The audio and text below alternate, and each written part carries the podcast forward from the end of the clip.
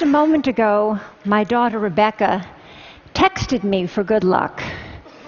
Her text said, Mom, you will rock. I love this. Getting that text, it was like getting a hug. And so there you have it. I embody the central paradox. I'm a woman who loves getting texts, who's going to tell you that too many of them can be a problem. Actually, that reminder of my daughter brings me to the beginning of my story, 1996, when I gave my first TED Talk. Rebecca was five years old, and she was sitting right there in the front row. I had just written a book that celebrated our life on the internet, and I was about to be on the cover of Wired magazine.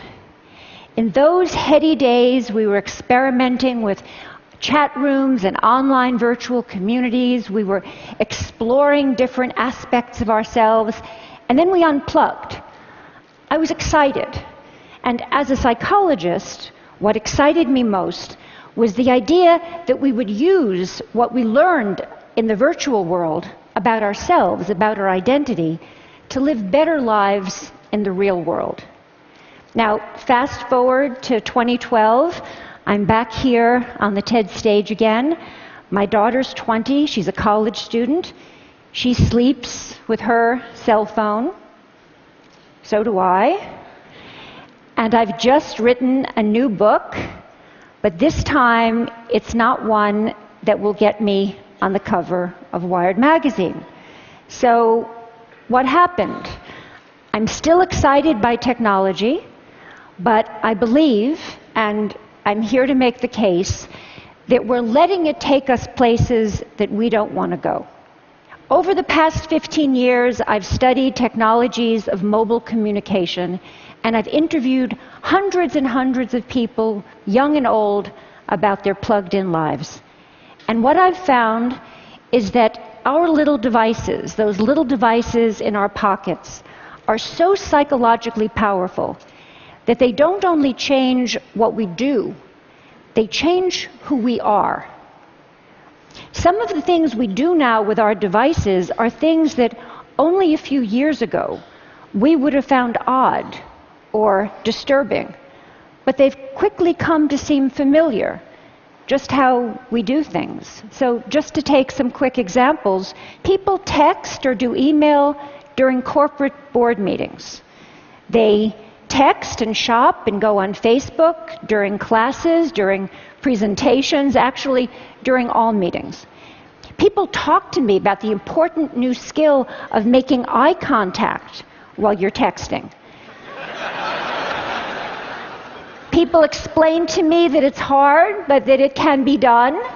Parents text and do email at breakfast and at dinner while their children complain about not having their parents' full attention, but then these same children deny each other their full attention. This is a recent shot of my daughter and her friends being together while not being together. And we even text at funerals. I study this.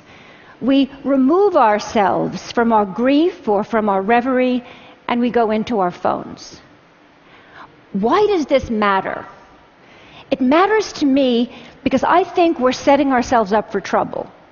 Trouble, certainly, in how we relate to each other, but also trouble in how we relate to ourselves, in our capacity for self reflection.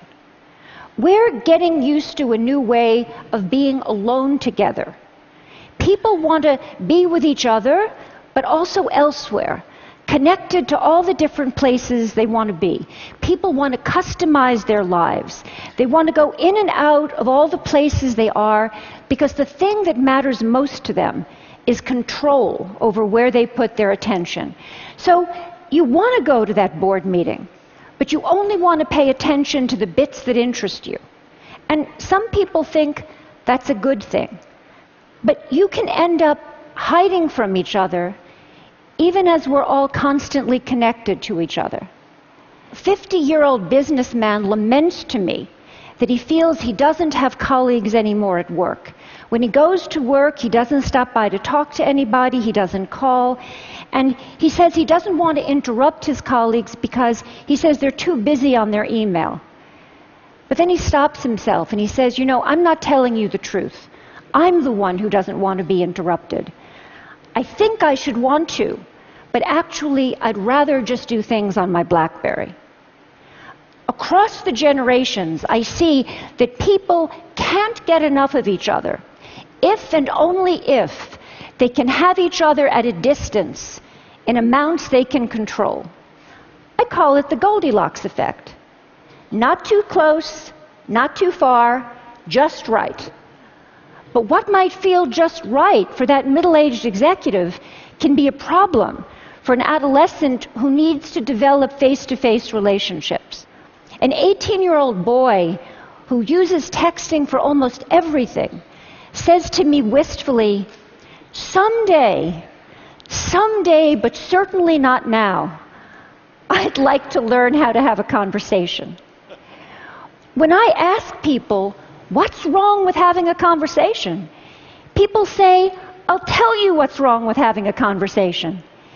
It takes place in real time, and you can't control what you're going to say. So that's the bottom line.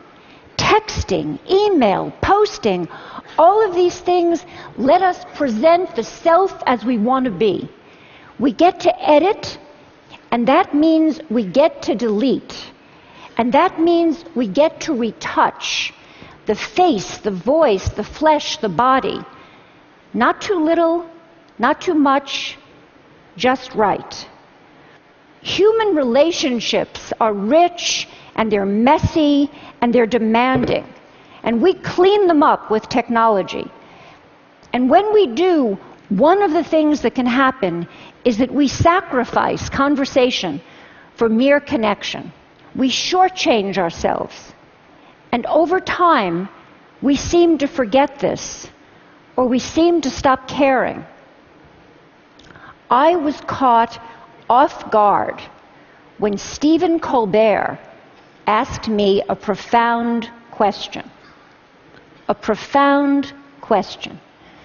He said, Don't all those little tweets don't all those little sips of online communication add up to one big gulp of real conversation?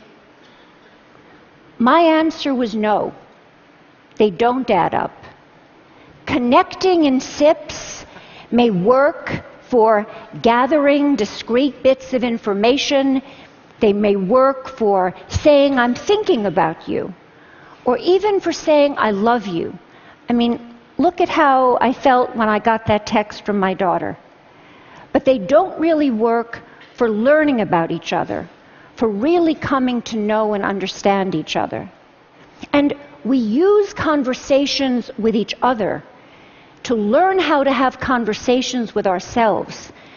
So a flight from conversation can really matter because it can compromise our capacity for self reflection.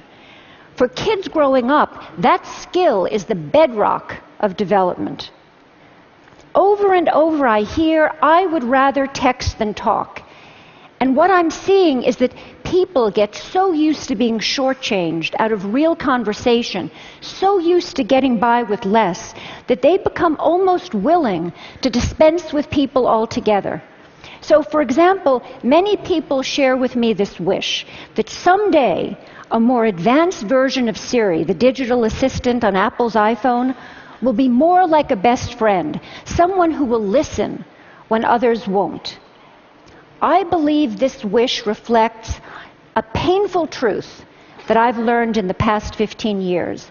That feeling that no one is listening to me is very important in our relationships with technology. That's why it's so appealing to have a Facebook page or a Twitter feed. So many automatic listeners. And the feeling that no one is listening to me makes us want to spend time with machines that seem to care about us. We're developing robots, they call them sociable robots, that are specifically designed to be companions, to the elderly, to our children, to us? Have we so lost confidence that we will be there for each other? During my research, I worked in nursing homes, and I brought in these sociable robots that were designed to give the elderly the feeling that they were understood. And one day I came in, and a woman who had lost a child was talking to a robot in the shape of a baby seal. It seemed to be looking in her eyes, it seemed to be following the conversation. It comforted her. And many people found this amazing. But that woman was trying to make sense of her life with a machine that had no experience of the arc of a human life. That robot put on a great show. And we're vulnerable. People experience pretend empathy as though it were the real thing. So, during that moment when that woman was experiencing that pretend empathy, I was thinking, that robot can't empathize. It doesn't face death. It doesn't know life. And as that woman took comfort in her robot companion, I didn't find it amazing. I found it one of the most wrenching, complicated moments in my 15 years of work. But when I stepped back, I felt myself at the cold, hard center of a perfect storm. We expect more from technology and less from each other. And I ask myself, why have things come to this? And I believe it's because technology appeals to us most where we are most vulnerable. And we are vulnerable. We're lonely, but we're afraid of intimacy. And so, from social networks to sociable robots, we're designing technologies that will give us the illusion of companionship without the demands of friendship. We turn to technology to help us feel connected in ways we can comfortably control. But we're not so comfortable. We are not so much in control. These days, those phones in our pockets are changing our minds and hearts because they offer us three gratifying fantasies. One, that we can put our attention wherever we want it to be. Two, that we will always be heard. And three, that we will never have to be alone. And that third idea, that we will never have to be alone, is central to changing our psyches. Because the moment that people are, are alone, even for a few seconds, they become anxious, they panic, they fidget, they reach for a device. Just think of people at a checkout line or at a red light. Being alone feels like a problem that needs to be solved, and so people try to solve it by connecting. But here, connection is more like a symptom than a cure. It expresses, but it doesn't solve an underlying problem. But more than a symptom, constant connection is changing the way people think of themselves. It's shaping a new way of being. The best way to describe it is I share, therefore I am. We use technology to define ourselves by sharing our thoughts and feelings even as we're having them. So before it was, I have a feeling, I want to make a call. Now it's, I want to have a feeling, I need to send a text.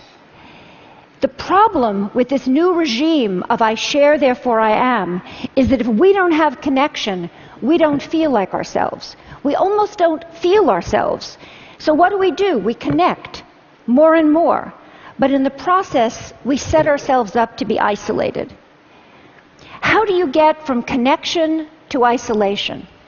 You end up isolated if you don't cultivate the capacity for solitude, the ability to be separate, to gather yourself. Solitude is where you find yourself so that you can reach out to other people and form real attachments. When we don't have the capacity for solitude, we turn to other people in order to feel less anxious or in order to feel alive. When this happens, we're not able to appreciate who they are. It's as though we're using them as spare parts to support our fragile sense of self. We slip into thinking that always being connected is going to make us feel less alone. But we're at risk because actually it's the opposite that's true. If we're not able to be alone, we're going to be more lonely. And if we don't teach our children to be alone, they're only going to know how to be lonely. When I spoke at TED in 1996, reporting on my studies of the early virtual communities, I said, those who make the most of their lives on the screen come to it in a spirit of self reflection. And that's what I'm calling for here, now. Reflection, and more than that, a conversation about where our current use of technology may be taking us, us what it might be costing us. We're smitten with technology, and we're afraid, like young lovers, that too much talking might spoil the romance. But it's time to talk. We grew up with digital technology, and so we see it as all grown up. But it's not. It's early days. There's plenty of time for us to reconsider how we use it, how we build it. I'm not suggesting that we turn away from our devices, just that we develop a more self aware relationship with them, with each other, and with ourselves. I see some first steps. Start thinking of solitude as a good thing. Make room for it. Find ways to demonstrate this as a value to your children. Create sacred spaces at home, the kitchen, the dining room, and reclaim them for conversation. Do the same thing at work. At work, we're so busy communicating that we often don't have time to think. We don't have time to talk about the things that really matter. Change that. Most important, we all really need to listen to each other, including to the boring bits. Because it's when we stumble or hesitate or lose our words that we reveal ourselves to each other.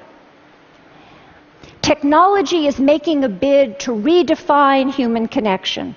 How we care for each other, how we care for ourselves, but it's also giving us the opportunity to affirm our values and our direction. I'm optimistic. We have everything we need to start. We have each other. And we have the greatest chance of success if we recognize our vulnerability. That we listen when technology says it will take something complicated and promises something simpler.